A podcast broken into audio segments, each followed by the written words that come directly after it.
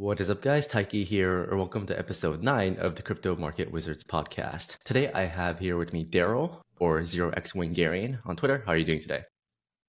What's up, Taiki? It's nice to chat. We haven't chat we haven't chatted in almost two years. So glad to be I back. I know. I know. The last time I had you on, I'm just going to screen share here, It was February of 2022 at the Pico top of the bull market. Uh, this video did numbers, 20,000 views. Um, and you kind of talked about where we are in the cycle, psychology, um, how to view the markets and whatnot.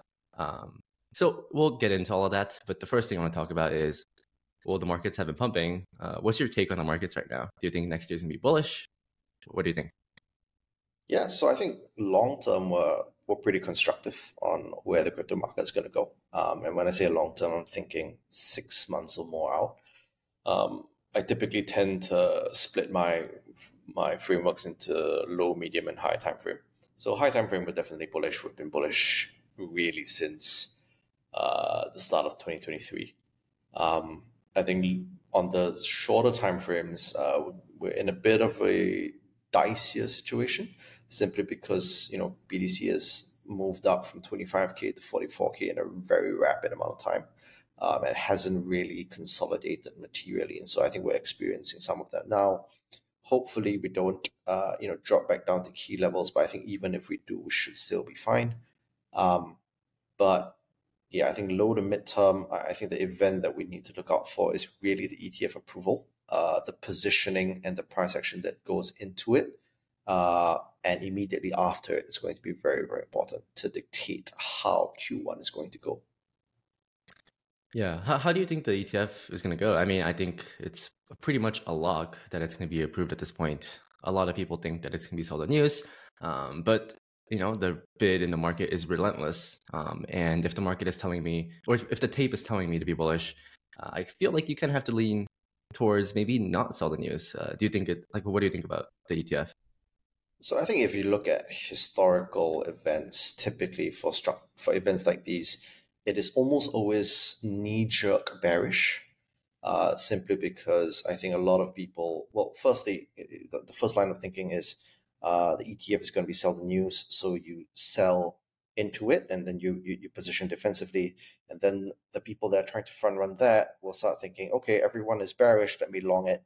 And then in general, most people still have a much more bullish bias. And so what happen, what ends up happening is more people end up thinking that other people are bearish and then therefore they go long and then the market is still generally long and then it, after the event happens it actually does pay out to be bearish.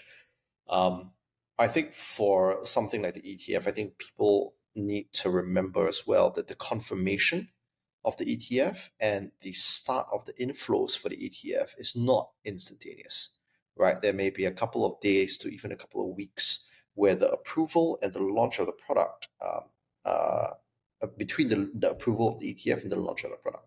So you have actually some, you can have some time where event is over. Uh, the people are expecting all the flows to come, and then people realize, oh wait, you know, we still have two, three more weeks to wait, and then you actually have a pretty harsh sell off there.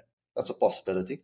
I think um, on the longer term, the ETF opens the doors for U.S. institutional funds to start buying with ease. Uh, I think the it's more it's not so much the access that is important, but more so the regulatory signal that BTC or crypto is now an asset class that the US regulators are welcoming, right? And for that reason, um, when liquidity flows improve in the US, that is going to be much. We're going to see it much more in the form of uh, increased uh, BTC inflows uh, than before. Yeah, yeah, yeah, for sure. Um, so, but I mean, we're five minutes in, but do you mind telling our audience, I guess, like what you do now? Um, yeah, yes, uh, yeah. So, so uh, I I'm currently one of the co-founders of uh, Tangent, which is a multi-strategy prop fund. Uh, we primarily do. Uh, we started off actually as a uh, angel invest angel investing syndicate between myself, my partner Jason, and a couple of Web three founders uh, the, the, structure has slowly changed, and now we are uh, we've incorporated a number of strategies, including you know low time frame trading, uh, longer term spot accumulative, uh, you know uh, holdings, and then the lot the three to five year time horizon venture investments that most people know us for. So we're actually quite diversified in terms of strategy. Right now, um, I typically handle the lower time frame trading and basically the day to day narrative chasing, and uh, my partner Jason he handles you know the venture side of things. Got it. Yeah. Speaking of uh, narrative chasing, um, I mean, we've seen alt L1s like Solana, even Avalanche, just putting crazy moves. What do you think the next cycle looks like? Do you think it's going to look the exact same as last cycle with meme coins, alt L1s? Or do you think that, you know, this time around, it has to be like the real products, right? Like the actual use case products that's going to do well. Like what, what's your take on what the next cycle looks like? So I think in the absence of, I think what we've been seeing now is really still just sidelined capital, sidelined crypto native capital coming back into the market.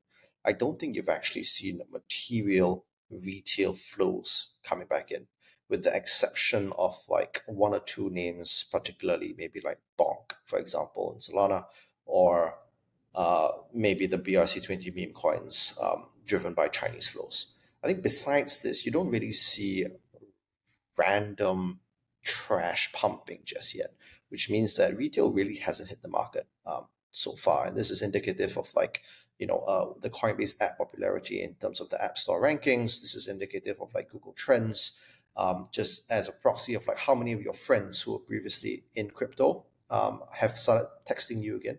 A lot of them are like, you know, realizing that crypto is not dead. They haven't really come back in yet, uh, but you know, we're sort of that at that inflection point where we hope that they do. Um, right now, it's not clear that they that, that they will come back, uh, but you know, we, we certainly have our fingers crossed. Got it. So you still think that we're relatively early, and you know, you mentioned you you know do short term trades, medium to longer term spot holds. What kind yeah. of narratives and sectors are you bullish on in 2024?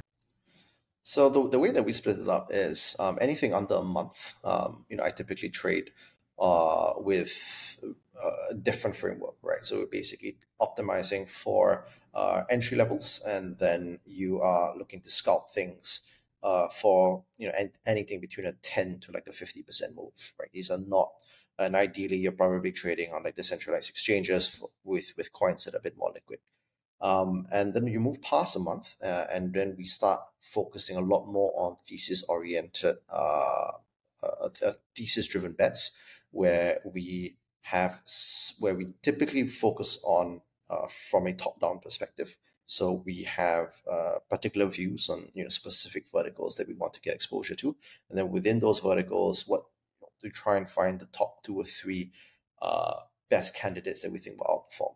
Um, and then we try and hold that for a 6, 12, maybe even 18 month duration to let the thesis play out through the cycle. Uh, so that, uh, as you can see, obviously these two different uh, trading styles uh, require vastly different frameworks. You cannot sort of be trading uh, an illiquid shitcoin and hope to be scalping it for 20%.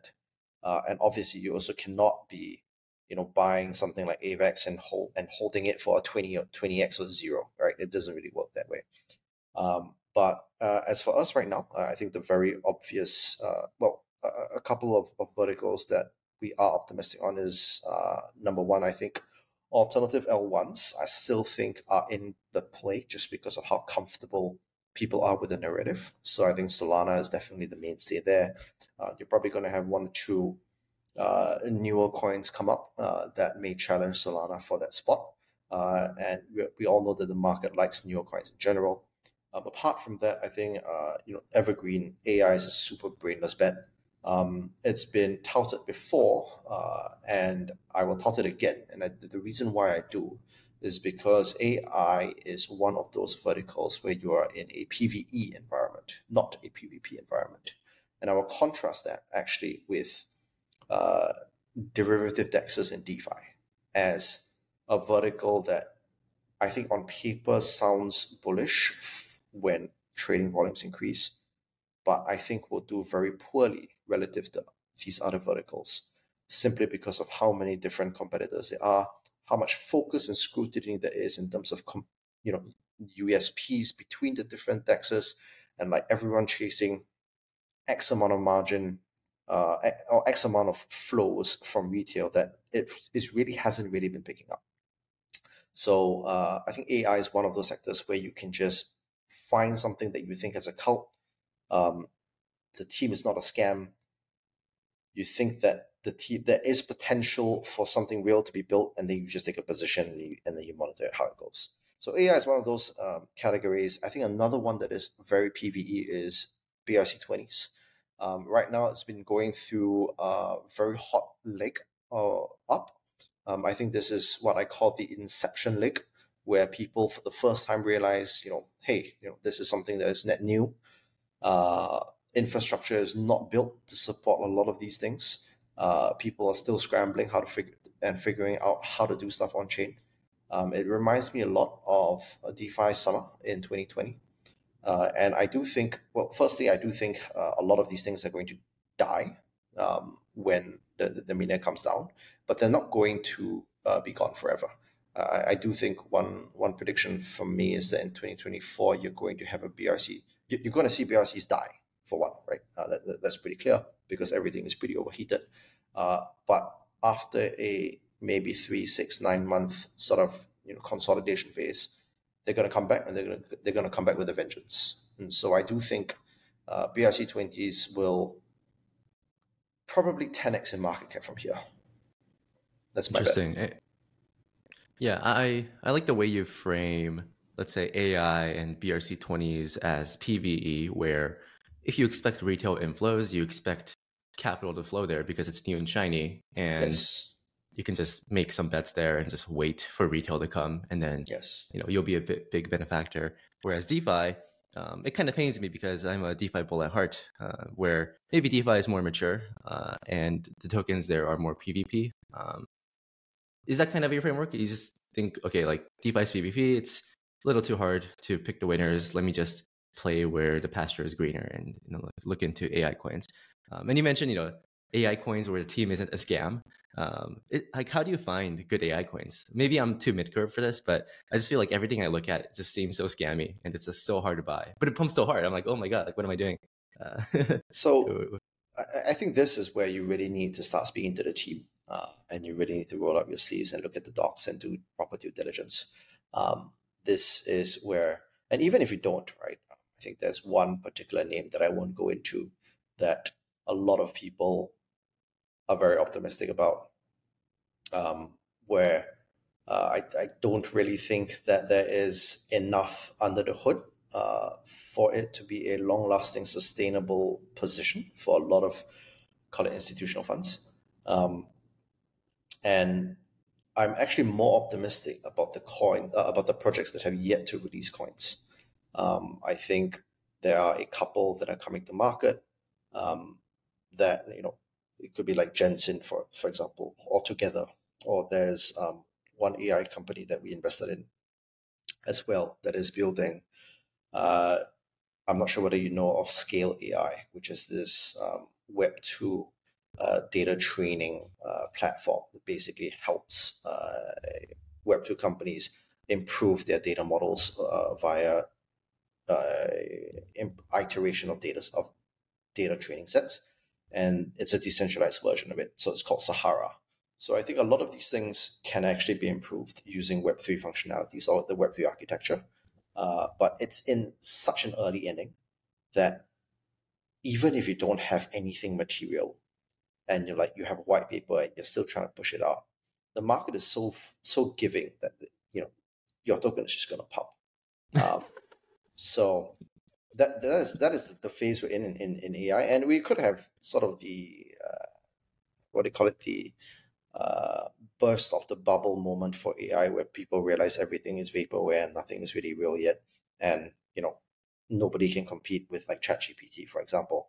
Uh, it could happen somewhere down the road, but you know, I I think that's a dip for buying. Yeah, I definitely need to look into AI stuff, and I kind of just want to go back to, you know, this this Substack you wrote, and we talked about this two years ago, but I think some points are still applicable um, to you know a mental primer um, to optimize for decision making efficiency. I haven't read uh, this myself in a while. yeah, I mean, I, I, just like skimmed through this like uh, last night, but you know, you talked about you know simplification is key. Um, for 99% of investors, annual performance can be attributed to two to three specific decisions. Uh, can you kind of go over some of, I guess, the core takeaways from this article um, that you think will be beneficial for you know, our audience today? Yeah, so I think this I think this ties as well into your question about if you were in crypto, if you were new to crypto today, how would you try and make it? And I think that the two, okay, the three most important decisions you make for your PA throughout the cycle is number one, when do you decide to go full risk long? That is number one. Number two is how much leverage do you use, if at all? And number three is when you decide to go full risk off and never look back. These are the three main decisions that will drive whether you make it or not in the next cycle. And I think most people have problems, don't have problems with the first one, which is when to go risk long, uh, when to go max long. Uh, I think it's quite easy for a lot of people to start seeing the gains that other people have been making, see prices go up, and then start putting their money into uh, putting their capital to use.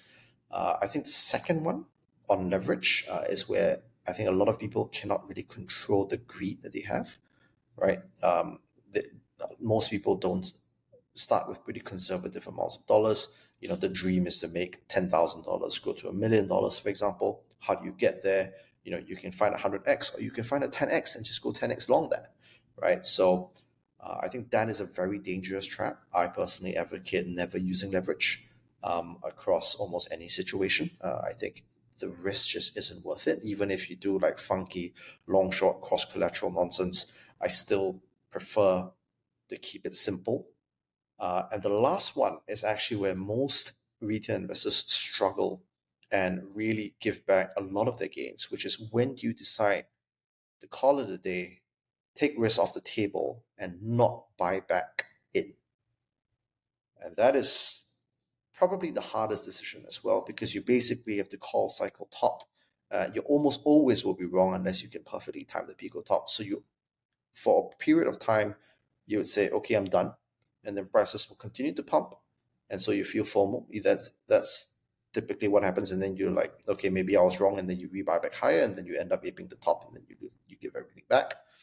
Or maybe you are correct, right? Uh, you did call the cycle top, uh, but then you can't resist buying the dip because you've been ingrained through like 12 months of price action where every dip buy just gets rewarded endlessly until it's like burnt into your neural interface.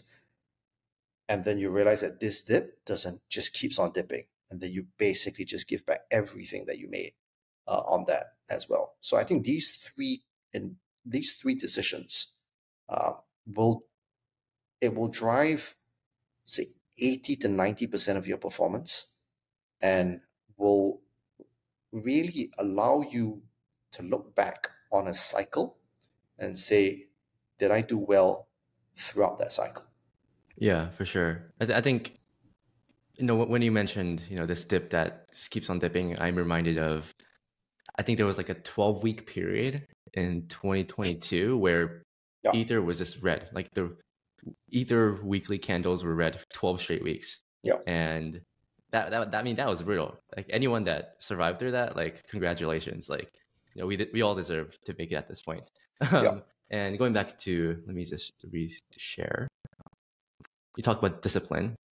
Um, and, you know, like one thing that I think has helped me is I've started a journal recently um, where, you know, because let's say you hold a coin and it's pumping. It's, I think it's useful to write down whatever your emotions are. Um, and sometimes I see myself saying, okay, like two months ago, this coin was pumping. I'm so euphoric.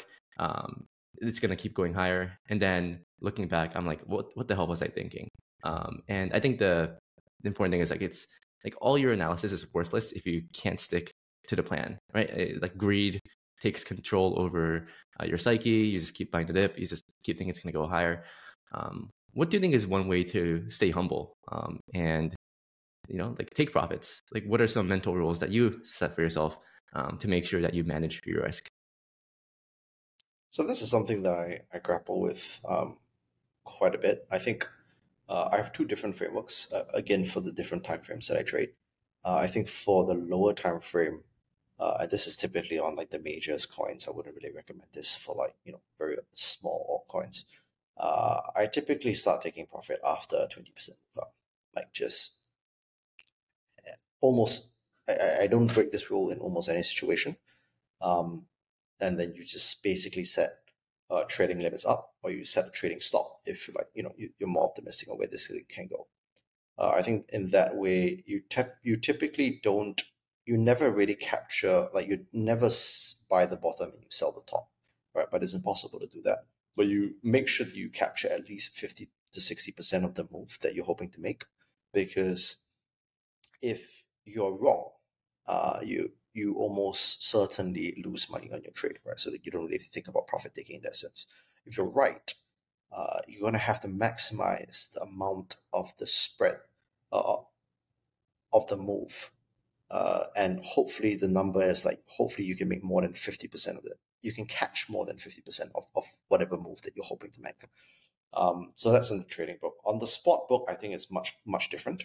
Um, we are a lot more thesis oriented meaning we it's either number one it's an evergreen position. So for example we are optimistic on web3 gaming for example. And right now uh, just for disclosure, we hold uh, IMX and Ronin, right? Uh, there are a couple of smaller term catalysts uh, that we expect for both coins, but in general, they are evergreen positions because they are the best proxies to gaming right now.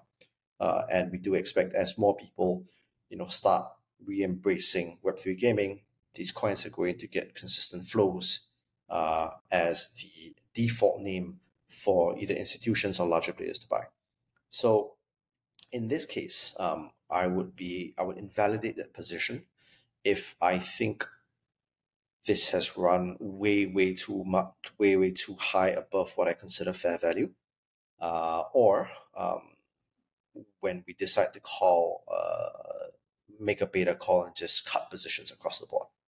Uh, I think for the longer term positions, I would mu- I much more I much prefer to de-risk uh, from a beta point of view as opposed from a specific coin point of view. So I would rather say, okay, um, I think the market's a bit too overheated. I'm going to cut risk by 30%. And then through all my positions, I cut 30% indiscriminately, as opposed to saying, okay, you know, I think IMX has run, uh, maybe, you know, I think I'm a bit more optimistic on Ronin versus IMX or vice versa. And then you cut the other one. Uh, usually those kind of decisions don't typically play out as perfectly as you as you would uh, want. Yeah, and it's interesting how because in some of my circles, uh, you know, myself included, uh, I feel like gaming is a really difficult sector to, I guess, invest in. Um, and you mentioned IMX and Ronin, which are both gaming L1s, let's say, yes. or L2s.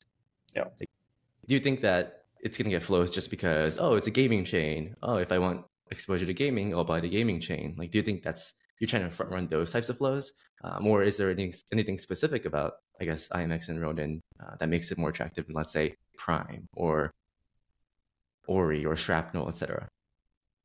So the thing about um, the specific gaming titles is that you really have to be very in tune with the virtual gaming economy.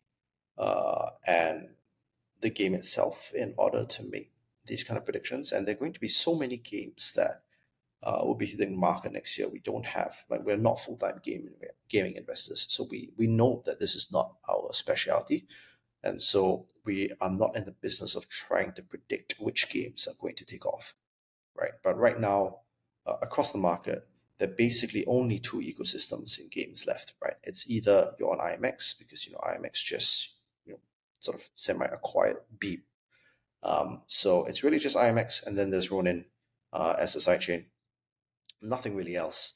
Uh, so if one of these uh, platforms has a hit game, we do expect some sort of trickle down flows to come down to it.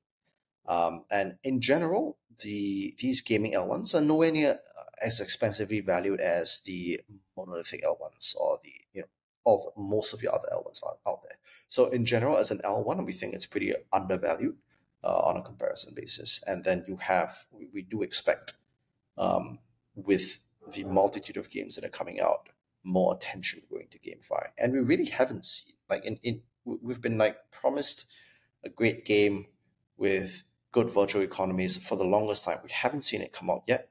I do think 2024 is really when we start seeing a lot of these things come out.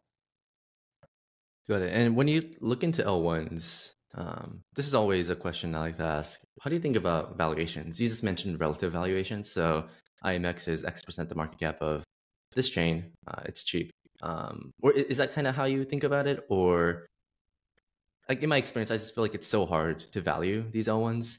Um, and people like to just value it against Ethereum, um, Ether's market cap. But how do you think about the alt L1 trade? Um, and which vertical do you think has the most potential for, let's say, 2024? for for uh, L1s? So this one is very challenging. I honestly don't have a great answer. Um, I right now we still use um, relative valuations to drive most of what we deem as cheap or expensive. Um, for the simple reason that if you look at the fee numbers that they are generating, then nothing makes sense anymore, right? And Solana is trading at probably a hundred thousand price of sales or some ridiculous number like that, right? So uh, it doesn't really matter as much. Um, you even if you look at like, for example, TVL uh, to FDV or TVL to market cap, uh, we we were looking at. Uh, actually, I'll, I'll, tell you a great story on how I got something wrong, uh, which was Solana at the start of this year.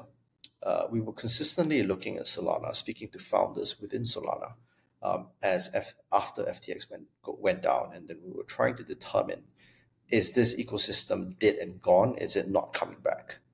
Um, obviously, now it's pretty easy to say in hindsight it's not the case, and that was the bottom. Uh, but at the time, TVL was declining. Uh, founders were moving off Solana. Uh, you had every reason to be uh, bearish the ecosystem in terms of developer quality, in terms of TVL, every fundamental metric. Even like there was some USDC versions of Solana that had no liquidity and it was trading out of whack. All these things were breaking down right? And then you had Jump leaving the uh, ecosystem as well. But what I realized was these fundamental numbers that we looked at. So in, in the end, the answer was we did the work. We concluded that the fundamentals were declining or deteriorating, and so we didn't build a position in Solana. What I failed to realize was in this particular situation and in many L1 situations, price leads fundamentals, not the other way around. So you cannot really look at a chain and look at the fundamentals and say, okay, this is fairly valuable. Or like the TVL is going up, so the price should go up. It's not the case. It's the other way around. The TVL is going up because price has gone up. Uh, even if you exclude for like you know the native uh, unit currency, um, it's always reflexive and always driven by price. So this was the mistake and, and the lesson I learned at the start of this year. So when you take that into account, the fundamentals of a chain don't really matter anymore if you're if you're trying to use it as a predictor of a price, right? So, I think ultimately what happens, um, or what is the most useful thing for price is if you think you need to be able to find an idea or a selling point that you, that the market will accept but has yet to accept. And I think a perfect situ- example right now is what's happening with Sei on the parallel EVM uh, discussion that has really taken CT by storm in literally the last 24 hours. Uh, Sei has been live for a couple of months, right? And this uh, their, their parallel EVM announcement came out, call it a month ago. So this isn't anything new. Uh, and one day, and the market has been ignoring it because basically other coins have been bumping. You know, there's other attention, uh, you know, exciting things going on elsewhere. And then one day out of nowhere, you know, people just realize, oh, you know, this is a narrative that is pretty interesting. Uh, parallel EVMs could, you know, materially improve the quality of life and the uh, efficiency of, you know, uh, applications on Ethereum. So all of a sudden, you have a massive re-rating on, on Sei. And I don't know whether this is, you know, overheated or not. Uh, but your our job as, as price speculators is to think of what the market may like in the future and position yourselves ahead of time. Um, so I think this is just one example. You, I think Celestia is another perfect example of how people didn't really know how to value something when it first launched, you had ample time to get in. And once enough sort of KOLs started preaching about data availability and the fact that nobody knows how to value data availability, then you just have you just have you know ridiculous price action. Yeah, no, that's it's interesting. And you mentioned something along the lines of, you know, you have to predict what the market is going to like next, and then you kind of have to predict these narratives, which is, you know, of, of course, easier said than done. And yeah. I wanted to ask a question around Ether um, because I think a lot of this L1 run is the result of people's frustration with ETH. Um, so, I mean, two years ago, I was a big proponent of the Alt L1 trade right? Like I just ate Polygon, Avalanche, etc. Um, and that was because you know I was an early user of DeFi. Ethereum gas fees are way too high. I said, you know, like fuck this. I'm going to a cheaper chain, you know, like Polygon, etc. Um, and two years later, I mean, I still feel like people are still frustrated with the Ether experience. Um, what, what are your views on ETH? A lot of people think that you know Ether is going to pump a lot because you know it's the second largest coin, but there's also this narrative around ETH is the atom of this cycle where it's trying to be money, but it's not like good money compared to Bitcoin. It's not as good. And then on the scaling front, it doesn't scale as a monolithic chain like Solana. Like, what are your views on Ether um, as a chain and as an asset? If you think about, let's say, viewing having a bearish view of on ETH because the fees are very high when the chain is congested, I think that argument doesn't hold at all. Uh, if you look at BRC20s right now, people are paying 50 100 $200 for inscriptions uh, on Bitcoin, and they're waiting 30 minutes per block or something ridiculous. and everything is booming. Why is that?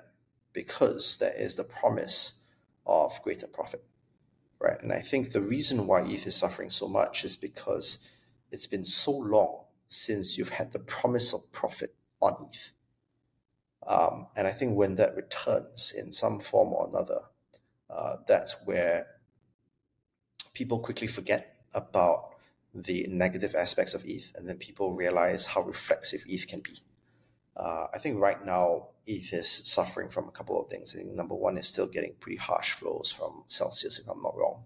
Uh, I think they're still selling. Um, I think in the form eight in, in the range of like eight eight to nine figures a day or something along those lines. So it's it's still suffering from pretty negative flows. Um, I think right now it's also in that awkward spot of being too large, such that crypto crypto native funds can't really push the price, and being too small for institutional funds to really take an interest in. We were speaking to a uh, one of the institutional desks uh, out of the states, uh, and we were asking them about their color on BTC and ETH. And interestingly, um, we're basically asking them why uh, is TradFi all of a sudden so interested in Bitcoin? Uh, and the reason was actually because uh, Bitcoin as an asset is liquid enough for them to deploy their strategies and decorrelated enough from equities such that they can have you know delta hedged or delta neutral strategies working in tandem with their TradFi strategies. Then I asked them why couldn't they do this for ETH, and they were like, "This ETH is literally too much of a shitcoin uh, for them to do this. So they are not buying ETH because it's too illiquid. That is the answer. So what ends up happening is only your crypto native guys are buying ETH, but everyone in crypto is poor relative to the huge wealth funds uh, on the institutional side of things. So we can't really move ETH the way that we want to. Um, I think at some point, uh, once enough of the stars align for ETH uh, in the form of potentially an ETH ETF uh, somewhere in maybe Q1 or Q2 next year, um, there could be this change. But I will say that when that change comes, um, it will be very reflexive and ETH is going to giga bomb. I just don't know how long more it cucks at this range. um, I too am an ETH bag holder. I am not a happy camper. Uh, so yes, this may be cool. Yeah, I know. Like, you know, I, I do another podcast with Jordy, Jordy Alexander, and he has yeah. this idea around community money. And I think Ether is community money. Like, no one knows how to value it. You can use P ratios, but I don't really think it's that useful. Um, yeah. But if people make a bunch of money, eventually all that money rotates to Ether. Um, and I think all crypto natives hold some amount of ETH. Yeah. Um, and if there's not enough new money coming in and there's new narratives popping up here and there, like what do people sell to buy these shitcoins? You know, like they don't sell USDC because people are already fully allocated. They sell Ether. Um, Yeah. So I feel like Ether is like the source of funds that goes into Correct. all these, like I guess micro narratives, and it's just like suffering as a result. And maybe when retail actually or retail flow just comes in in like waves, I think maybe you know all that bid can go into Ether and whatnot. Um, but do you think that's like a good assessment? You know, it's like ETH BTC maybe is like a good barometer of, let's say, the average wealth of crypto natives. Like, what do you think about that type of idea? I've never actually thought about it from from that point of view before, but I, I, I will say that I think the lackluster ETH price performance is also another indicator that retail really hasn't come in yet, right? Because as you said, most crypto natives are very familiar with ETH. You would have, I think, the first thing you do if you risk on is you buy ETH, right? You either buy BTC or you buy ETH. Um, so you don't have that much, uh, like the marginal buyer that is sidelined um, is not really going to be buying ETH anymore. They're going to be trading that ETH for whatever shitcoin that they want to buy. Um, so there is that. And, and one, one more thing on ETH is I think in the past two cycles that have had uh, insane demand cases for ETH. I think in 2017 and 2018 it was the ICOs that were denominated in ETH. Uh, in 2020 and 2021 it was NFTs that were all denominated in ETH as well right? And these were like the primary drivers of like retail adoption in both cycles, right? And this cycle we haven't really got it yet. Um, it may be in the form of NFT resurgence. It could be something else. Uh, but right now, uh, why do you need to own ETH as of today? And the answer is you don't really need to, right? And until you do, and until the U.S. institutional problem is solved of, of it being too small, you're just going to be stuck in this chicken and egg limbo case for a while. But that can change at any moment. Like once, if let's say, uh, I think a lot of people are predicting once the BTC ETF approval is done, that will be the bottom for BTC and ETH is going to start to move. I initially was of that camp. Um, I'm slowly beginning to doubt that a little more just because of how many people are yelling that from the mountaintop and absolutely how much how disappointingly ETH is traded in spite of everyone saying that. It really basically means that a lot of people are already positioned for this and it's not moving. So no, I don't have a strong view on this one. I think it could go either way, but I'm not I wouldn't be placing, you know, heavy bets on this. Yeah, I think you know Donald the duck mentioned this, but you know if you expect the Bitcoin ETF to be some sort of sell the news, then that's catastrophic for Ether as well because you know the the ETH ETF narrative, it's not going to be that strong if the Bitcoin ETF was sell the news. Um, so and you know if the Bitcoin ETF is bullish, then you know people will like just bid Bitcoin, and I definitely agree with the fact you know when when you said that when it comes to the Ethereum ecosystem, there's like no promise of greater profits. And if you think about what I'm like, honestly, the only thing I use ETH for is to airdrop farm. I just take ETH, I bridge it across Yeah. new chains, I stake it in Eigenlayer, I have some in Blast, Manta Network. That, that's like ETH is like the airdrop coin. You know, like I, I don't even. I mean, I, I guess I view ETH as money in the sense that if I do make a bunch of money in other place, all that money will eventually go back to Ether at some point. Um, but yeah, there's yeah, like nothing in the Ethereum ecosystem has a promise of great profits. At least with Solana, there's airdrops, meme coins, even the Cosmos ecosystem. There's airdrops, um, and I think that's more attractive to retail flows. Uh, maybe e- even crypto natives. Um, people are slowly coming to the fact that maybe Ether is not the fastest horse. So I, I actually think that there's a real that there's a specific reason for this, and it's because there is nothing new that has been introduced to crypto. I think really since call it StepN, or before that call it GameFi, or before that call it NFTs. Right in the last cycle, you had a couple of different, I would say, earmarked events that showed you something completely new, showed you something that could deliver you huge profit potential.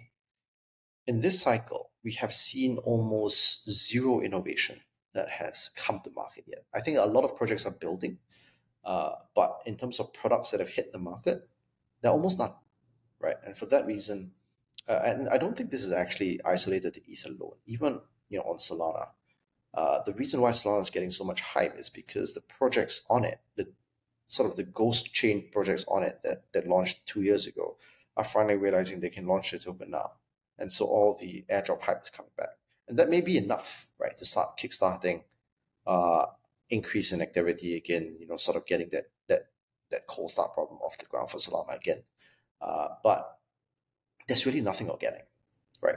Um, I would have expected or I would have wanted to see uh, maybe a new game, for example, that could be sustainably played from a play to earn perspective. Or I could have maybe seen something like uh, a different variation of friend tech, right? Okay, friend tech was actually something that was net new, but it eventually flopped because of a broken model. Some sort of a V2 for friend tech, I think, would be very interesting, right? Because then you would have a net new concept again, uh, this time on ETH, right? And if it really hits, it takes off and hits critical mass, not just for Web3 guys, but for the general Web2 participant, there you go. There's your ETH driver, right? Because everyone is going to bridge, buy ETH, get on this thing. Then you're going to have you know, one of the strongest drivers for flows for ETH that you don't Yeah. see yet. Yeah, I definitely agree. There- Something just has to happen in the Ethereum ecosystem that's so new and novel that we just Yeah. see a crazy inflow of retail just buying ETH for the first time, bridging to base chain or whatever chain, uh, downloading some app or creating, you know, like creating MetaMask wallets. And who knows? Like, you know, I I mean, crypto, like things happen when you least expect it. Um, like I also missed where I was also wrong on the like I guess Solana. Um, I wasn't bearish. Uh, I went to hackathons and stuff, but you know I didn't really see a path, especially with I guess Galaxy that like selling all those FTX uh, Solana. But I mean, I think the market is starting to show its hand that like maybe the monolithic thesis has legs. Uh, and the modular thesis maybe is led by Celestia and the Cosmos ecosystem. And then if that's the case, then where does ETH go? You know, um, but I guess you know enough talk about or enough bashing on our bags, aka Ether. Um, let's more talk about some questions, uh, more I guess broad. Um, I call them you know rapid fire questions. But um, first question I have for you is: What are some common traits of successful traders that you see? You know, you've seen people blow up. Um, you know, definitely you've seen people blow up. Uh, some people just make it. You know, like what makes them successful, and how does and how do they differentiate from people that maybe are not so successful? Um, I think in terms of so I think in terms of like very very sharp traders, I think the ability to respond well under very high pressure is something I notice elite traders can do. Uh, and unfortunately, this is not something I think that can be easily learned. It's either you have it or not. It's like something to do with your fight or flight instinct. Um, if you have it uh, as a viewer, great. Practice it, hone it, uh, recognize that it is a skill that is very important and can make you a lot of money uh, if you get it right in the right moments. Um, if you don't have it, that's fine. Recognize you don't have it and don't try and force it because that will likely lose you quite a bit of money. Um, I think for on a more broad term, uh, I think the most important thing is the ability to recognize being wrong. I think that will save you from so much pain. Uh, and the ability, and it will also result in you not marrying to your bags. Right. I think one of the main reasons why uh, so many people round tripped and gave back everything they had and more in the last cycle was because they were promised or they had this sort of deep belief that their coin would make it to the next cycle. Their coin was special. And unfortunately, for 99.9% of coins, it was unironically not special. So, uh, being able to recognize that you're wrong, uh, cutting your positions, and taking a loss, I think, is one of the hallmark traits of a excellent investor. I keep, talking about this book that I've been reading. It's called Best Loser Wins, uh, where everyone knows how to win, right? Like if they win, they just feel great. Um, you know, like they're the best trader in the world, but whenever they're in the red, it's like they don't know how to take a loss, right? Like they don't know how to be wrong. They don't know how to admit that they were wrong. And that's this is something I'm trying to get better at as well, um, especially because my I guess trading style is more medium to longer term driven, where I develop a thesis and I just have to be patient, let things play out. But in the short term, maybe things are happening where it's like, oh, it doesn't look so good, uh, or you know, like other narratives look a lot sexier. Uh, what yep. do I do? Um, but you know, I, I, think you just have to be humble and be self-aware. You know, like figure, like check your biases. Um, so speaking of which, like, how do you how how how would you characterize your trading style?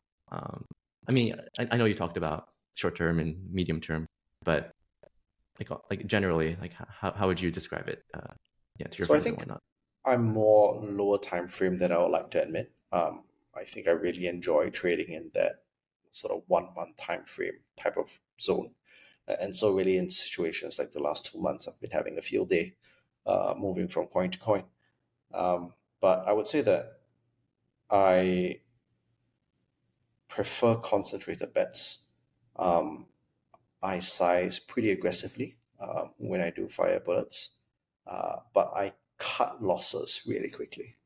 So my drawdowns on my losses are far smaller um, than my wins. Uh, I may have more losses because of this, uh, but I think that's how it keeps me in check in terms of never ever uh, losing more than I'm supposed to.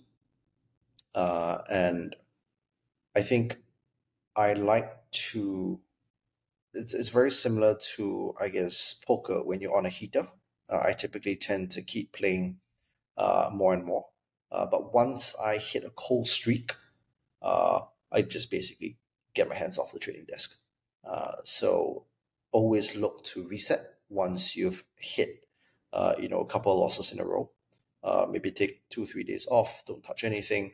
and then when you come back, size smaller, get your mojo back up, Uh, and then go with the flow as you slowly get your get your groove back, uh, and then start sizing up better again. Yeah. There. Yeah, I think trade. I mean, even investing, like trading and investing, or anything that has to do with the markets, it's mostly a psychological battle between you and yourself, right? It's like yes, yes, you're competing with other people technically, but at the end of the day, you're just competing with yourself. You know, you have your biases, you have you know your fight or flight response, which might not bode well, especially when you you're trading emotions and whatnot. Um, so you, you mentioned some mistakes, right? Uh, where you know some people or some mistakes people make of, I guess, not admitting when they're wrong. What what are some other, I guess, popular mistakes that you see um, that you think you know you want to share uh, with our audience today? I think one is counting your chickens before they hatch. So I see uh, a lot of people when actually this is more so from like a you this is not so much from an investing point of view, but more so from a portfolio management point of view. Uh, I see I saw a lot of people make, you know, five, ten, twenty million dollars in the last cycle. And they started changing their lifestyle pretty drastically uh, as a reflection of their newfound wealth. Um, I really wouldn't recommend that. Um, to me, I always think of crypto, whatever I have in crypto, as literally points on a scorecard. Um, to me, like it helps me the most when I think of it not as money, uh, but as a scorecard. And so the goal is to increase that number, right? And you increase it through multiple different ways. And if the, the, the scorecard goes down, you know, it's fine. You suffer the beating, uh, take a break, get back to it again. Uh, but until dollars reach your bank account in fiat, that money is not real money. Uh, and I think a lot of people made the mistake of assuming that their angel bags that they would unlock in like a year or so was real money. And they sort of, you know, thought, okay, maybe if I angel, angel in something and it's worth five million dollars today, uh, you know, I can go and buy a car or buy something, uh, something ludicrous, so like buy a new watch that costs hundred k for some, for example. And this never turns out well uh, because number one, you get used to a much more opulent lifestyle. Uh, and when the markets turn against you, all of a sudden you have bought a lot of shit that you probably didn't need. Uh, and now you're feeling like crap because now you're no longer a winner in the markets. Uh, and you know you may have unnecessarily put yourself in debt. So uh, my rule is very simple: until the dollars reach your bank account and you've paid your taxes on them, it's not real money. That way you won't Yeah. really go wrong. Yeah, I, I think one of the Lau brothers, I think Darren Lau, or yeah, uh, one of the Lau brothers said that, like, let, let's say you're entering the markets for, for the first time and you have some number or goal, right? Let's say, I mean, let's just say it's like a million dollars or something. Um, and let's say you achieve that goal. Um, one of the things that he said was, if you hit your goal, let's say you turn 10k to like a million, just put a million literally in your bank account and sit on it for a month, right? just realize just just feel it feel it in your bones like all, all this money that you hopefully make um, and like what why do you need to I, mean and if you withdraw money from crypto i feel like it's really hard to like deposit the same amount of money back um, and if you run 10k to a million just deposit 10k again and then see if you can do it again um, maybe that doesn't apply to like a lot of people like i mean you know 100x is like very difficult it's easier said than done um, but i think the mentality of just feel something right so, like, put the money in your bank account, feel it, and then if you want to put it back, then yeah, you can do so. The markets are always going to be here. Um, so, ne- So- next question I have. For, oh yeah, sorry, go for it. Actually, I, I, I want to push back on that a little bit because um, I, I think that there's a variation of that that's probably more, more optimal, which is probably taking 50% out and then keeping the other 50% and rolling it uh, continuously. And the reason why I say this is because if you have exhibited the ability to 100x your portfolio, it means you are likely in the top 1% of traders out there or investors out there, which means that you probably are plus EV and you probably should be continuing to do what you're doing. Uh, that being said, uh, if you have a hard rule, for example, to withdraw 50% of whatever you make once you hit what your goal, uh, you have guaranteed, you know, call it 500k in the bank, and that's life-changing money for a lot of people, right? Yeah, uh, right. But also allows you to keep rolling with the successful strategy that you have for the other 500k, and then you have a chance to keep rolling it and maybe make two, three, five, ten two, three, five, ten million with that as well. Yeah, you, you just have to lower the risk of ruin, right? Uh, in crypto, Correct. it's if you go bust, you're you're screwed. Uh, and if you have some capital, there's always a chance. Um, Yeah. Like, what are some uh, what what are some I guess biggest misconceptions about the crypto markets uh, that you see um, that other people say that you think you disagree with? Uh, yeah, if, if you don't mind sharing. biggest disagreement. So I think, and this is a bit more cynical because I'm a bit more low time frame. It's don't allocate capital based on where you think based on improving fundamentals.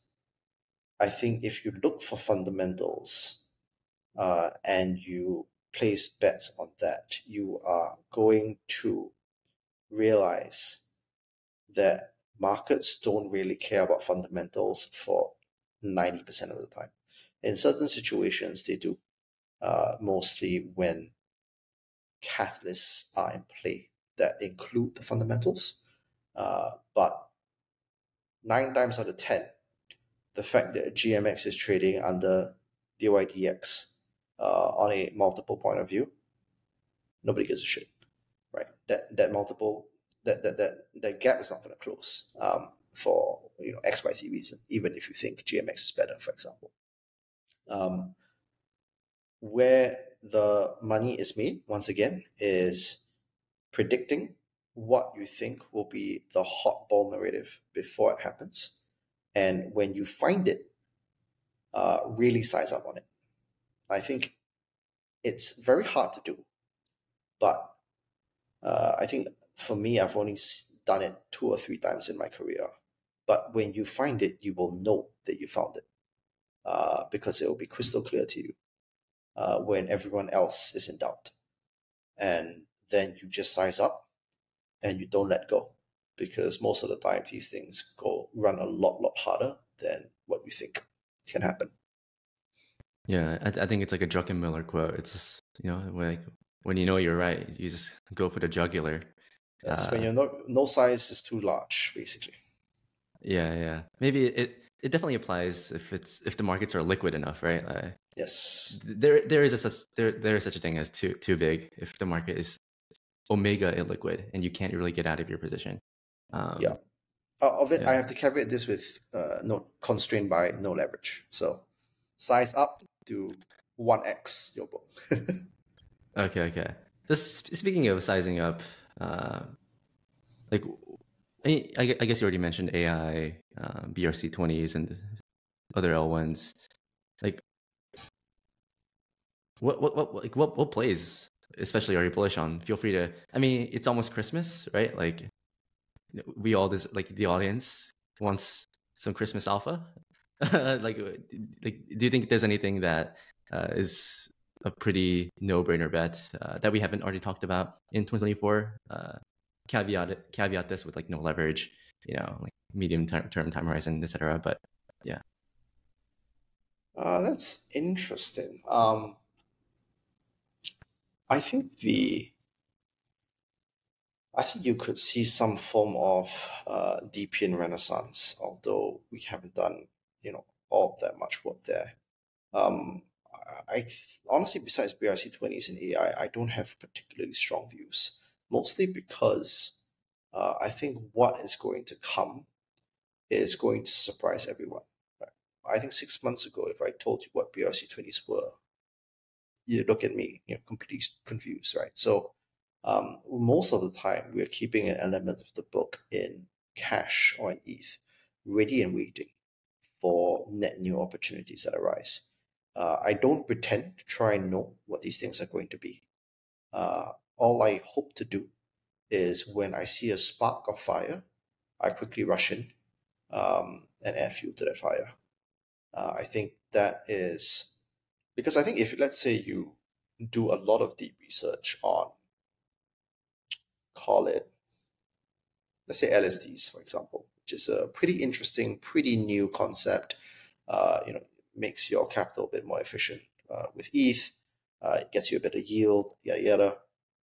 Uh, you do a lot of work on understanding the market structure. You do a lot of work understanding the, you know, let's say the the market leader strength of Lido, for example and you take a position in Lido, betting on a re-rating that potentially can happen, you would just be sitting holding your balls for the longest time as narrative after narrative pumps, uh, and nobody gives a crap about this vertical. So you may be right, right? Uh, and at some point, it, this thing could 2 3x. Uh, but I think the opportunity cost and the mental cost of paying attention to it, uh, being in anguish as your position underperforms is not worth the risk, really. Um, I'd much rather be, be in dollars. Uh, just wait, and waiting, right? Just every day observing the market, seeing what is net new. And I think the answer, the, the, the two things I would always look out for is is this is this a game that other people have never played before?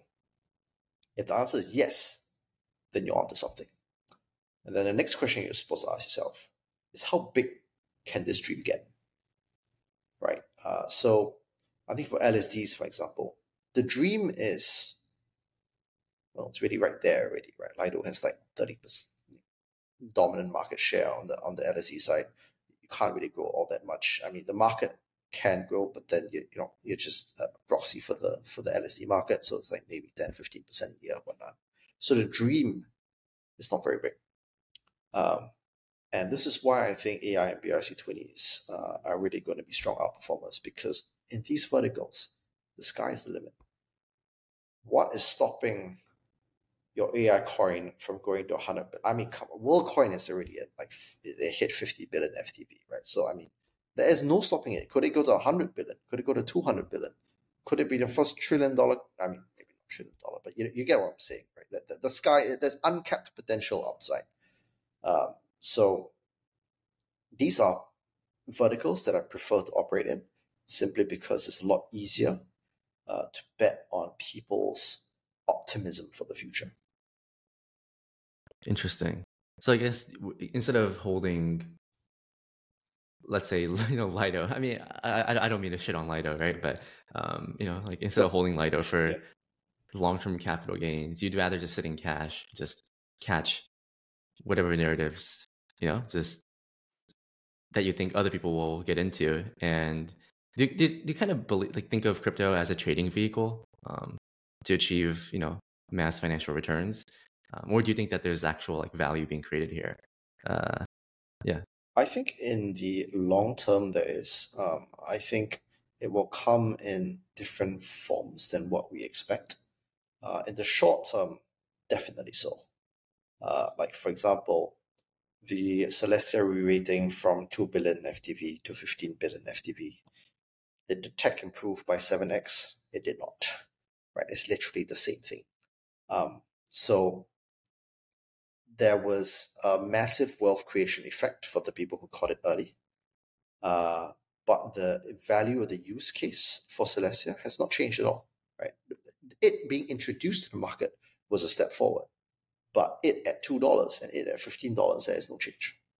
So, um, and this is why I think it is uh, quite difficult uh, for one person to do this alone in terms of like being able to deal with the low time frame and the high time frame stuff, which is why I let you know my partner typically handle the higher time frame stuff on the venture side because uh, you require very different frameworks uh, to tackle the different time frames. If you try and be a jack of all trades, I would say 99.9% of people will probably do worse. I know of a handful of people that excel at both, but I can count with, I think, probably one hand how many people in crypto I know that are excellent low time frame traders and excellent high time frame investors. It's very rare. Got it. So do you think, yeah, so I guess you're self aware enough to say that, you know, like my edge is more short to medium term and I'll let Correct. my partner handle the long term stuff. And then you, you have two brains that's specializing in two different things and you're trying like maximizing the EV of, I guess, each vertical. Exactly. Uh, so I guess, I, I guess like, you know, you're implying that for newer investors or traders, it's really helpful to network, right? And just like meet people uh, that have sure. different like skills and expert like how, how important do you think is networking? Um, and if someone is some anon with zero followers how do they get to you know let's say 10,000 followers? How do they get into these group chats? Do you have any advice for those guys? Yeah i think i think the most important thing um, is to be able to provide value to others. Um, and i see this uh, i think last time it used to be a lot easier in the sense that you could come up with a thread of useful information uh, and package it nicely and provide it to people. I think now with ChatGPT, that edge is more or less diluted away. Uh, you typically have to be able to be of use to other people before you start getting followers. Uh, it could be you coming out with market calls that are right. Um, it could be you finding alpha on chain. It could be, uh, what's another example? Uh, uh, I mean, a couple of the, the younger guys are like putting together info threads um, that are summarizing what the latest events that have happened over you know the last uh, few weeks in a particular vertical. I think those are quite helpful as well. Um, but if you ever want to grow a following, the number one thing that you have to focus on is how do I deliver value to people? And once you've sustained, once you've got an answer to that, the followers will come. Yeah, yeah, I definitely agree. Um, I, I think the best accounts like they just give value, not, like not really expecting anything in return, and then at some point they end up being right or their content goes yeah. viral, um, and yeah. then you know people remember that hey, like this guy's, you know, this guy's not just clickbaiting, this guy's for real. Um, yeah, you know, like I respect this guy. Um, so I just want to wrap it up with a final question. Um, like what would be your advice? So g- given all the knowledge that you've accumulated let's say over the past let's say three four years if you had to give advice to your younger self like like hypothetically right? Let's say like Darryl of three years ago is entering the markets right now. Okay like what advice would you give your younger self? Don't forget or remember to protect the people around you. I think a lot of people um, crypto on your own can be a pretty lonely journey. If you have friends that are with you, it makes it that much more meaningful. Uh, and a lot of times, uh, your friends may exhibit, you know, may make mistakes, and sometimes it's your job to try and help them out. So I think when you can, protect the people around you. And in that way, you form much tighter and stronger bonds. Um, you are a generally a net positive for the space, which is pretty rare to see these days, given how many scammers and villains there are out there. Uh, yeah, I would say that. Okay, awesome. Uh, I think that's that's good, right? Help others around you. Just don't always be selfish. Just be giving, etc. Um, well, thank you, Darryl, for taking the time. Uh, do you have any final words for our audience here? Uh, final words of wisdom? Anything you want? Yeah, I think I think now, if if you're th- sort of seeing this video and you're you're about to dabble back into crypto after taking a break, um, I would say that now is as good a time as ever uh, to get back in. Um, I still think that in the grand scheme of the cycle, you are relatively early. Uh, that being said, um, you know, prepare for a lot of volatility, uh, and once again, be responsible with uh, the amount of capital that you risk, because I've really seen too many people risk too much, uh, and the and the, the dollars that they risked actually mattered a lot to them in real life, and they couldn't afford to to basically risk that. Yeah, for every story where someone goes all in and gets 100x, there's like 100 stories of so someone's getting yeah. wrecked that you never Correct. hear about. So exactly. there's, there's, always survivorship bias there. All right, well, thank you, Darryl. Um, hopefully, maybe we can do another pod in two years and we'll we'll talk about the same Substack article all over again. But uh, appreciate you taking the time, um, and hope, hopefully everyone enjoyed the episode. Uh, My pleasure. Thank you guys for watching. Cheers, man. And bye bye.